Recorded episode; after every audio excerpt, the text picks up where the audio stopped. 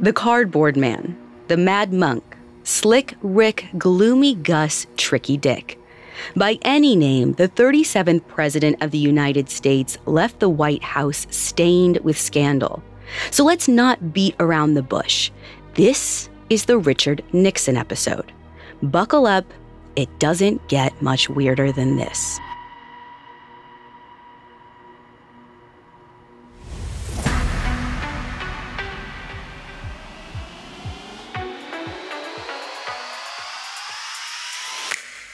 Welcome to Very Presidential, a Parcast original.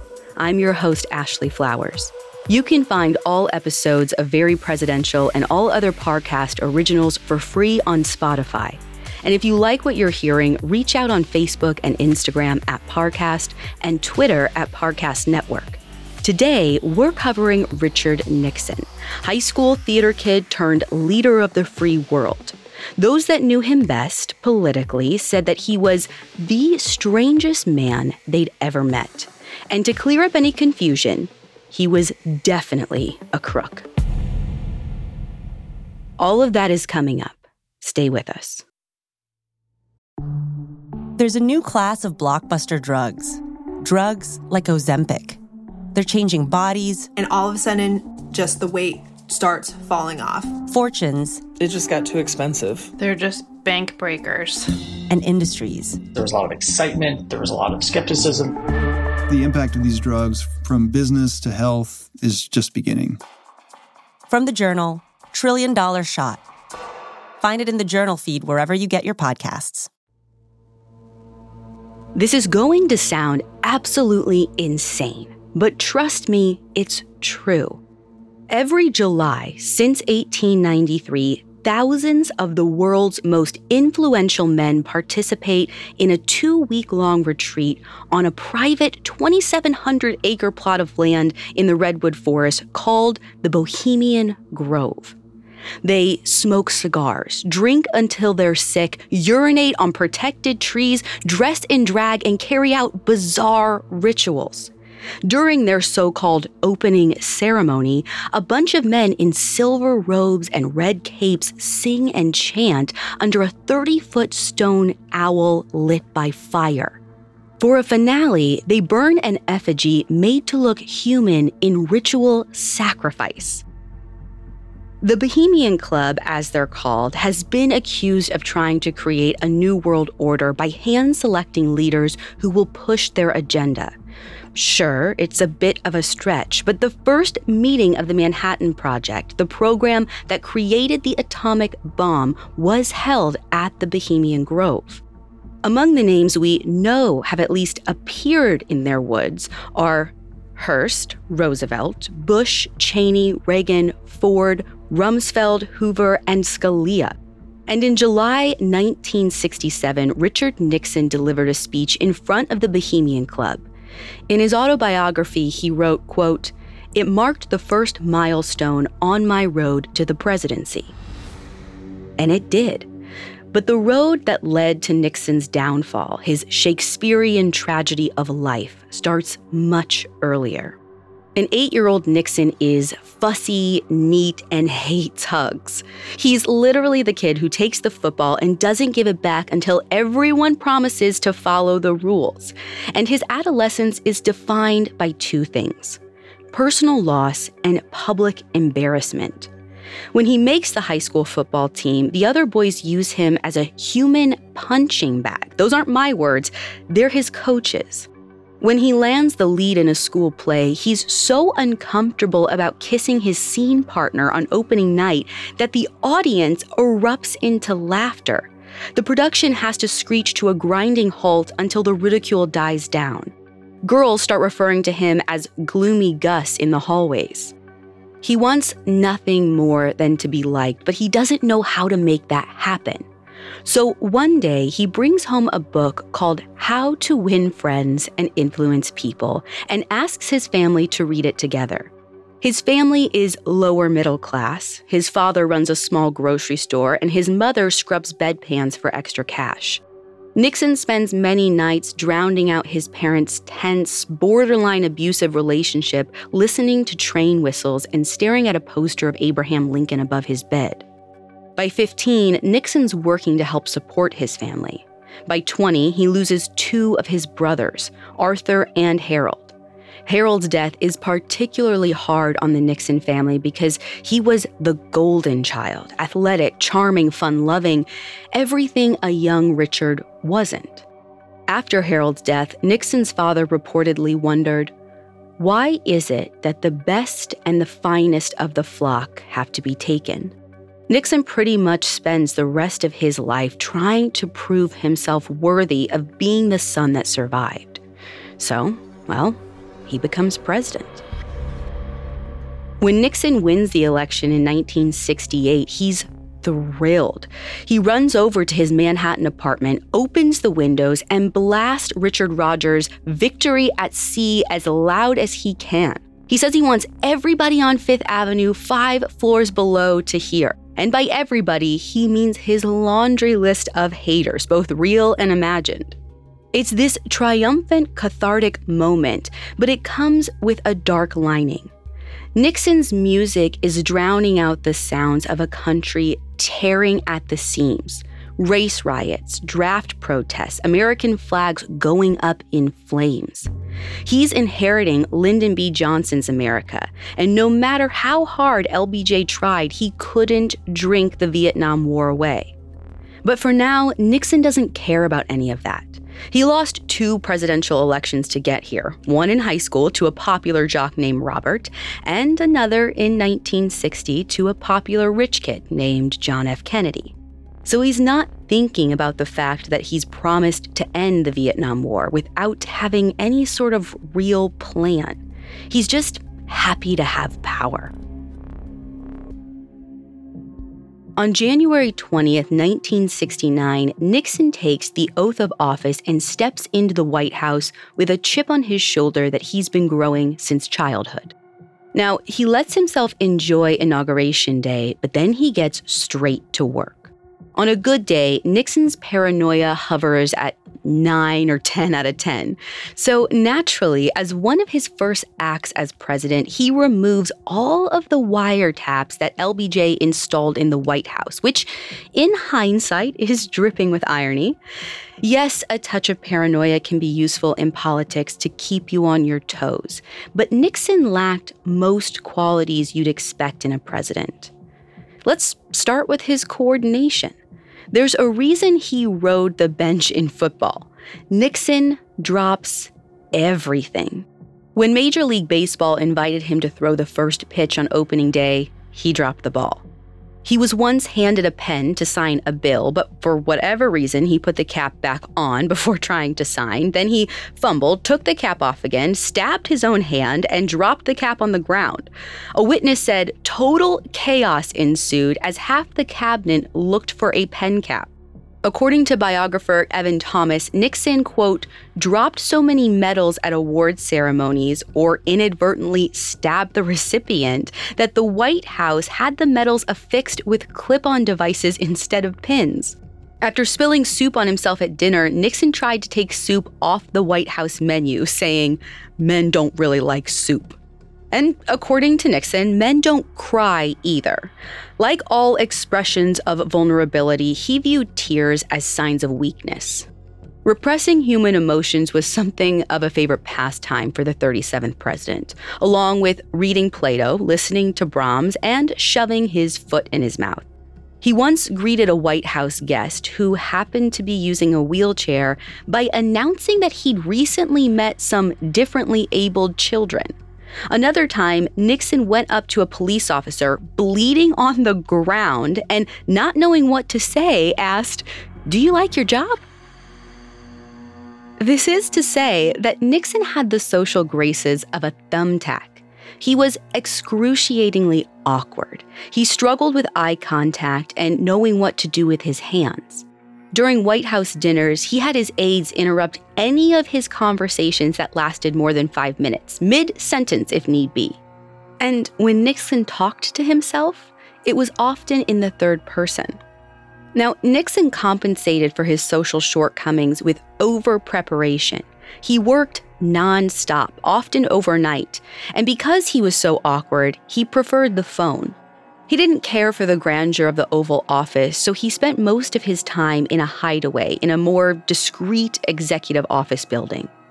There, he listened to classical music to pump himself up and scribble ideas on yellow legal pads. He'd make lists of the type of leader he hoped to be compassionate, bold, open minded, good. On one, he jotted down, not lonely, awesome. He never included the words crass, manipulative, or vindictive, maybe because he saw self reflection as a sign of weakness too. But Nixon's suffocated emotions had a habit of bubbling to the surface.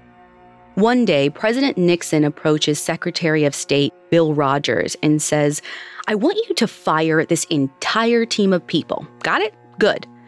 Now, Rogers freaks out. He can't bring himself to do it.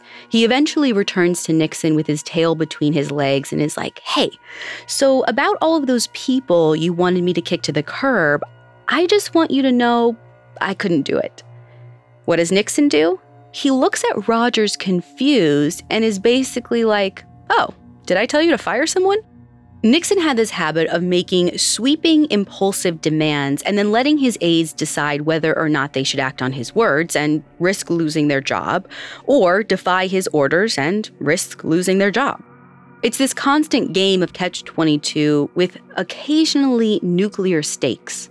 In April 1969, Nixon's third month in office, North Korea shoots down a U.S. reconnaissance plane somewhere over the Sea of Japan. 31 Americans lost their lives. Nixon's blood boils. North Korea is under a communist regime, and he's made a career out of destroying the lives of anyone even tangentially associated with the word communism. It's earned him the nickname the Red Hunter.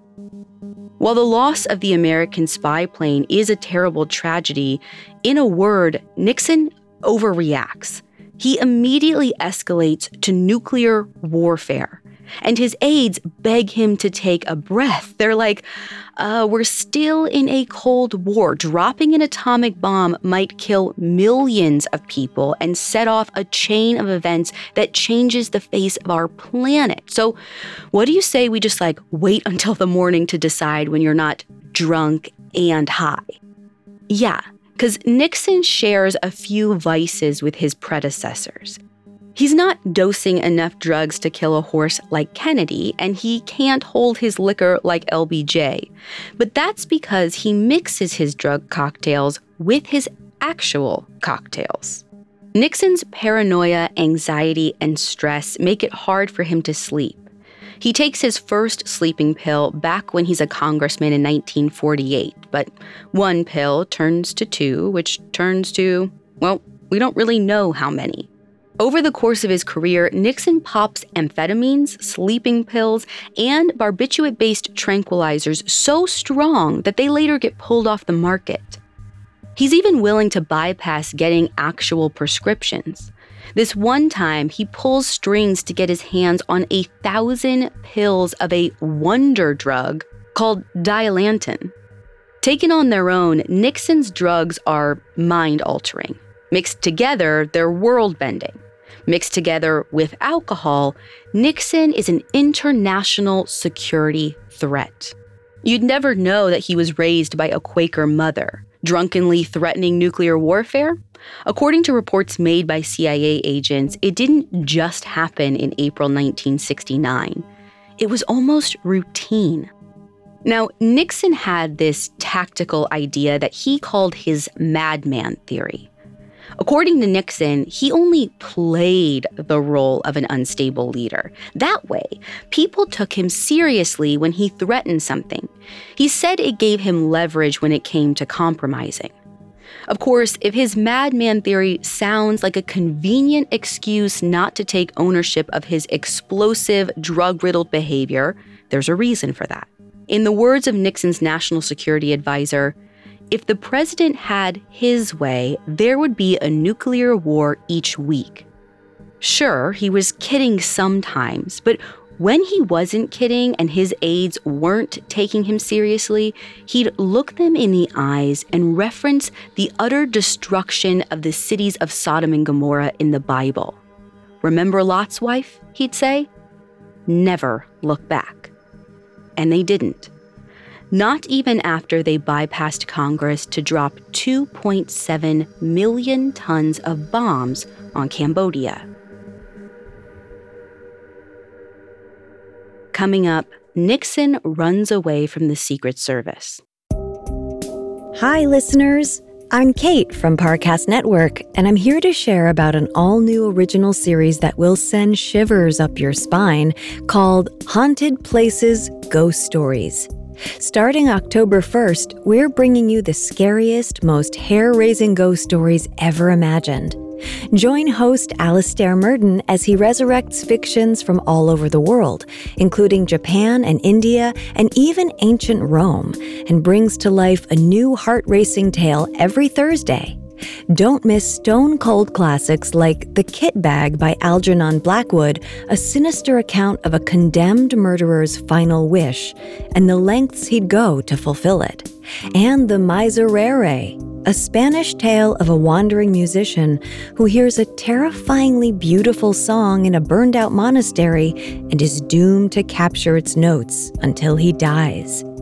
You can find and follow Haunted Places Ghost Stories free on Spotify or wherever you get your podcasts. And don't forget, October is our favorite month and one of our busiest. So make sure to search Parcast Network in the Spotify search bar to see all our new shows. And now back to the story. It didn't take much to provoke Nixon's temper especially after he'd chased a few pills with a martini. His reaction to most international crises usually sounded something like, drop a bomb on it and call it a day. Naturally, this got him into some trouble. Four months into his first term in May of 1969, the New York Times publishes an article about some classified bomb strikes that Nixon ordered against Cambodia. Someone leaked information to the press. Nixon's constant state of irrational paranoia now feels justified. There's a rat inside the White House. So he approaches J. Edgar Hoover over at the FBI and is like, listen, remember those wiretaps that I had you remove? Yeah, I'm gonna need those back. now, come fall, the wiretaps haven't told Nixon anything. But the White House decides to put a PR band aid on the leaking faucet that is Vietnam. They roll out American flag swag, pins, shirts, bumper stickers. The intended message is if you're anti war, you're anti American. And this works to divide the country even further. But for Nixon, seeing the American flag everywhere highlights that he's not just considered a war criminal. Emboldened by the fans that he does have, Nixon announces that he plans to send tens of thousands of US and South Vietnamese troops to invade Cambodia. Naturally, reactions are a mixed bag. Anti war protests erupt. Colleges and universities shut down, but Nixon's supporters are all for it. They bond with the president at the Pentagon as he shouts, Let's blow the hell out of them. In true Nixon fashion, he gets a little carried away, forgets that he's president, and calls student protesters spoiled, disrespectful bums. This immediately comes back to bite him. Days later, the National Guard opens fire on protesters at Kent State University. Four students get killed. The next day, Photographs of the victims appear in almost every newspaper with quotes from grieving parents saying, My child is not a bum. Enough people march on Washington that the White House tapes their windows in anticipation of stones being thrown. Nixon snaps, but he doesn't just lose his temper, he loses his mind. On May 9, 1970, around 4 a.m., after making 47 different frantic phone calls to White House staff, Nixon puts a concerto on his record player and just stares out the window at nothing. He then calls up his valet driver, Manolo Sanchez, and says that he wants to take a ride without telling the Secret Service, which, as you can imagine, is not standard protocol. The Secret Service doesn't know the president's leaving until they see him aimlessly wandering across the White House lawn. Of course, they follow him. Manolo drives Nixon to the Lincoln Memorial. When they arrive, Nixon starts acting like Manolo's crazed tour guide. But the president's impromptu tour stops when he spots a group of student protesters. For whatever reason, Nixon decides to approach them saying, I know most of you think I'm an SOB. And yeah, they did. It's five days after the Kent State shooting.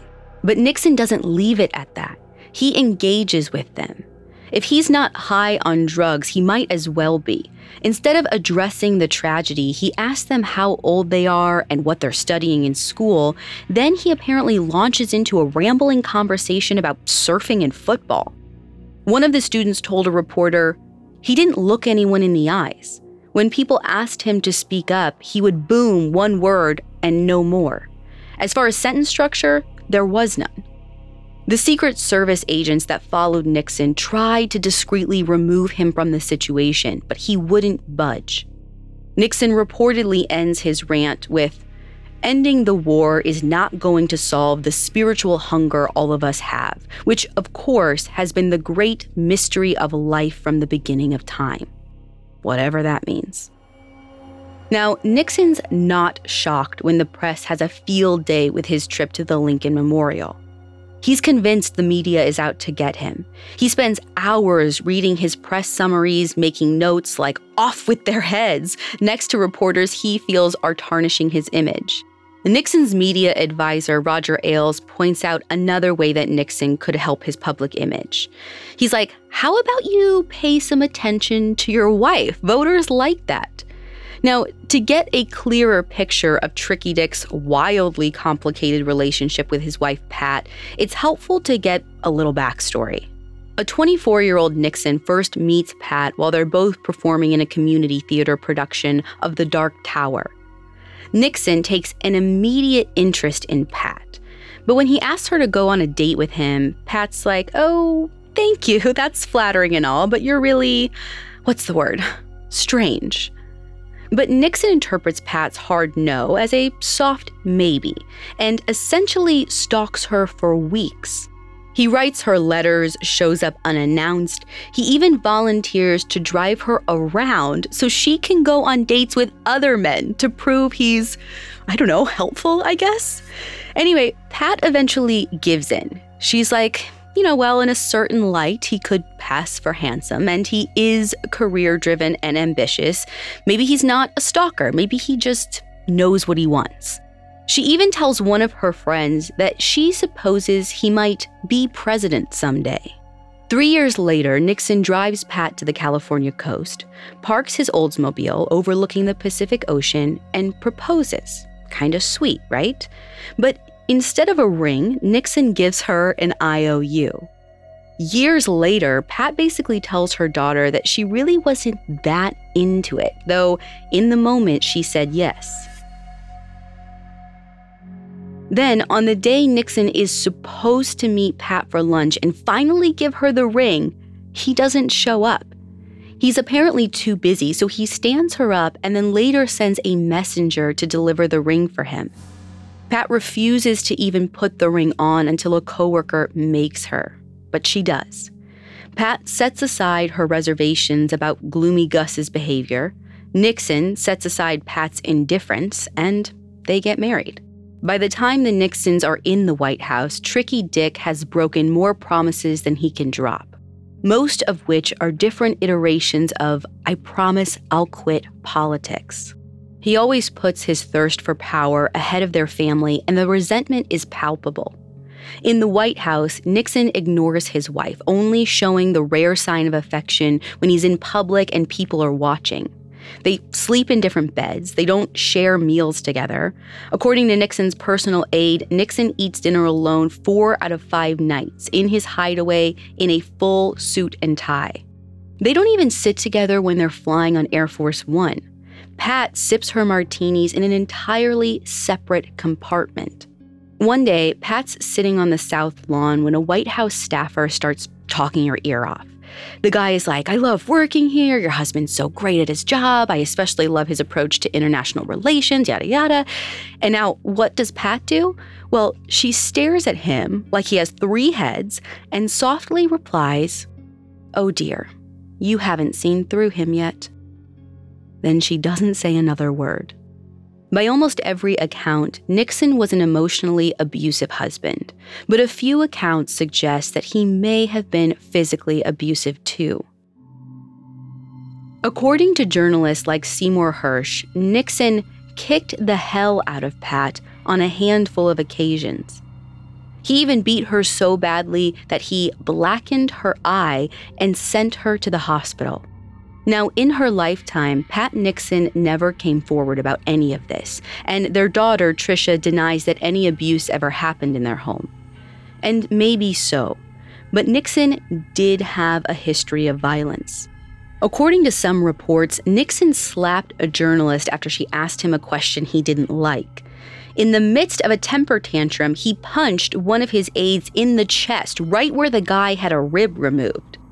Nixon even shoved his press secretary while cameras were rolling for no other reason than he'd been walking too close to him. When told that footage existed, Nixon's administration gaslighted the media by saying they'd misinterpreted what their cameras recorded.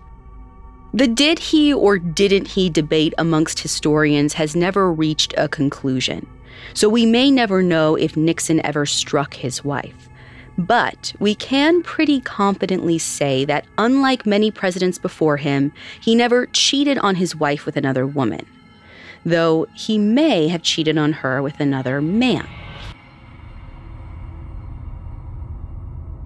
Coming up, Nixon questions his desire for sweet wine and gets intimate with his best friend, Bebe Rebozo.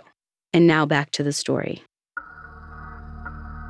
In 1971, as Nixon's thinking about running for a second term, a 7,000 page, highly classified report on the Vietnam War leaks to the world. You might know this better by its nickname, the Pentagon Papers. Now, the papers kick up some incriminating dirt, but Nixon's basically just a footnote, which probably bruises his ego, but it's also a huge relief. Plenty of information is locked away in government filing cabinets and safes that could ruin his political career.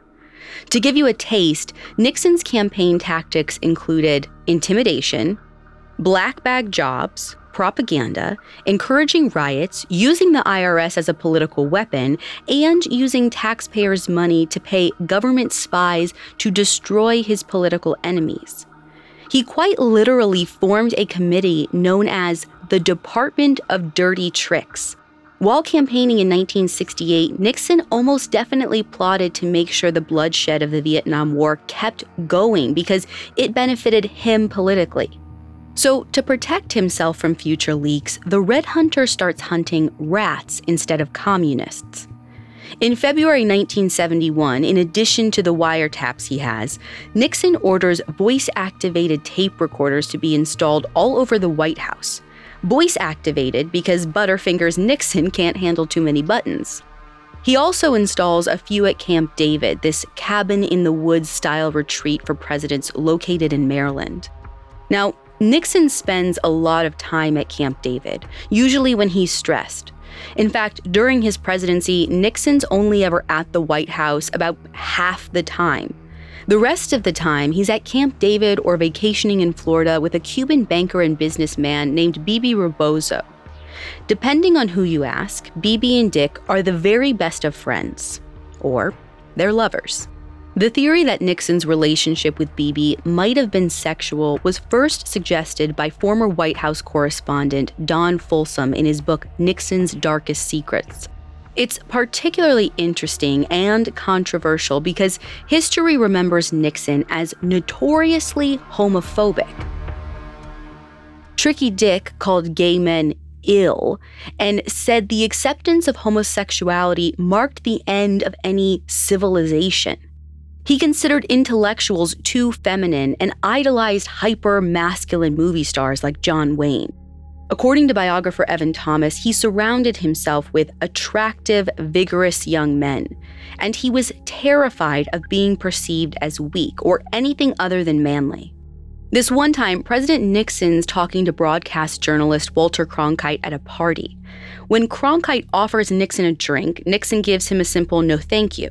But then Nixon starts to worry. What will people say if he doesn't have a drink in his hand? So he changes his mind. He's like, oh, you know what? I'll have a glass of sherry. But now he starts worrying that people might get the wrong impression about his relationship to fortified wine. So, like a true lunatic, he blurts out, make it a double. But while Nixon's preoccupied with stereotypical gender roles, none of that has any bearing on whether or not he was gay, bisexual, or fluid. What matters is who he was attracted to and who he loved. And regardless of whether there was any physical attraction, Nixon loved Bebe Rebozo. Unlike Nixon, Bebe's charming and can stand up straight. Both men are self made. They clawed their way from humble beginnings to make a name for themselves.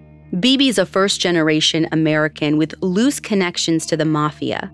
His parents immigrated from Cuba and he got rich in the banking industry. When Nixon travels to Florida to visit Bebe, he almost always leaves Pat behind. When she does come along, she stays in an entirely separate house, and Bebe treats his wife similarly. She once told a reporter that Nixon topped Bebe's list of favorite things with a pulse. First came Nixon, then Bebe's cat, then her. 1972 is the year that Nixon's reelected by what is, at the time, the biggest landslide victory in American history. But it's also the year that journalist Bonnie Angelo dropped something on the ground at a restaurant and looked up to see Bebe and Nixon drunkenly holding hands for upwards of a minute. A similarly intoxicated Nixon once put his arm around Bebe in a manner that witnesses interpreted to be intimate. One described the gesture as the way you cuddle your senior prom date. Sure, yes, two straight men can both love each other and hold hands without sleeping together. These small physical displays of affection would be more negligible if Nixon showed any of this to his wife, but he didn't. By some accounts, he reserved almost all of his intimacy for Bebe. In the end, does it matter if Nixon was gay? In short, no. It didn't make him a better or worse politician, but if Nixon spent a lifetime hiding who he was from the world, it would certainly inform our understanding of his motivations. Maybe it's not a coincidence that Nixon always felt like he was on the edge of being found out. In June 1972, Tricky Dick is swimming with Bebe when he finds out that five of his employees were arrested for breaking into the Democratic National Convention at the Watergate office building. Naturally, Nixon tries to play it cool. He says to Bebe, Hmm, I wonder what they were doing there, and then returns to splashing around in the sun. But thank God Nixon is in a pool because at this point he has to be sweating. He knew all about the break in. You see, after the Pentagon Papers leaked, Nixon created an unconstitutional, unofficial police brigade dedicated to ending the leaks in the White House by any means necessary. He called them the plumbers, and it was the plumbers that broke into the Watergate building. Of course, word eventually spreads across the whole country. And when it does, Nixon's in the midst of the biggest political scandal in history. At first, he denies having any connection to the break in. He emphatically tells the American people, I am not a crook. But there's one huge problem the wiretaps and voice activated recorders. Nixon has been documenting his administration's conversations for quite some time now, and investigators want those tapes. So Nixon's like, well, I'm not handing them over, but not because I'm guilty or I don't want you to have them, but because I'm president and I make the rules. Eventually, the legal system forces Nixon to hand over all the recordings from the White House, and they include more than 3,500 hours of conversation. One exchange in particular, historians have called the smoking gun. It doesn't just imply that Nixon was involved. He casually agrees to the cover up of the break in, and it was all done on his word. Nixon's exposed for what he is a liar, a cheat, and a fraud. He's more than just complicit, he's the ringleader. The irony being, Nixon sort of handcuffed himself by installing these recorders in the first place. Over time, the tapes reveal a lot more. In one recording, he calls Indira Gandhi an old witch and calls Jewish politicians disloyal, devious, and born spies. He discusses blackmailing former President Lyndon B. Johnson.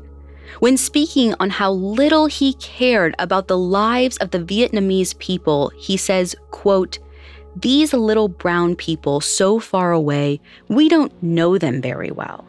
End quote.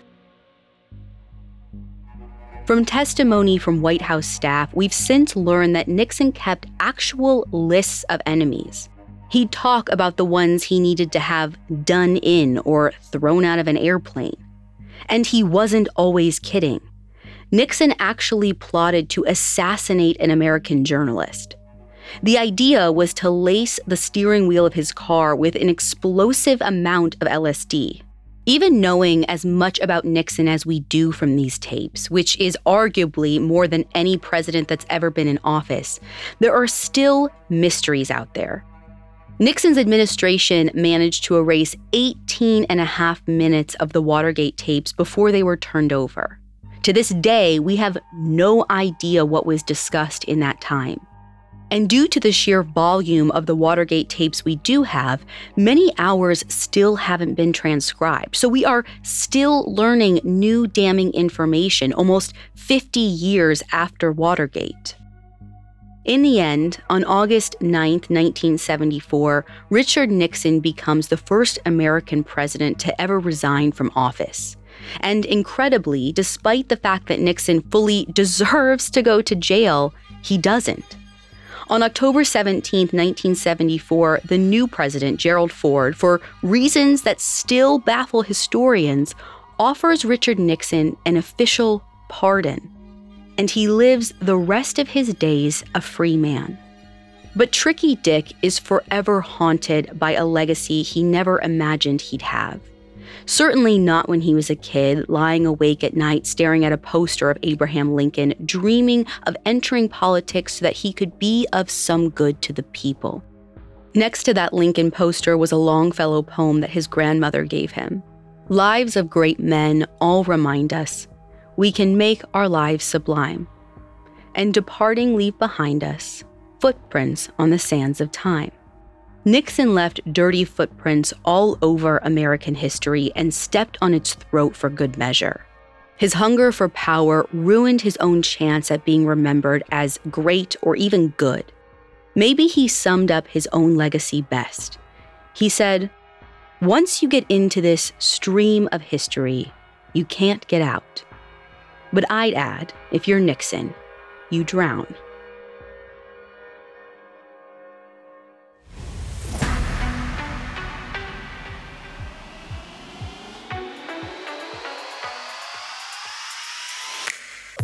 Thanks for listening. If you want to hear more episodes of Very Presidential, you can find them all for free on Spotify. Very Presidential was co created by Max Cutler and Ashley Flowers and is a Parcast Studios original starring Ashley Flowers. It's executive produced by Max Cutler, sound designed by Carrie Murphy, with production assistance by Ron Shapiro and Carly Madden. This episode of Very Presidential was written by Connor Sampson with writing assistance by Kate Gallagher. To hear more stories hosted by me, check out Crime Junkie and all audiochuck originals.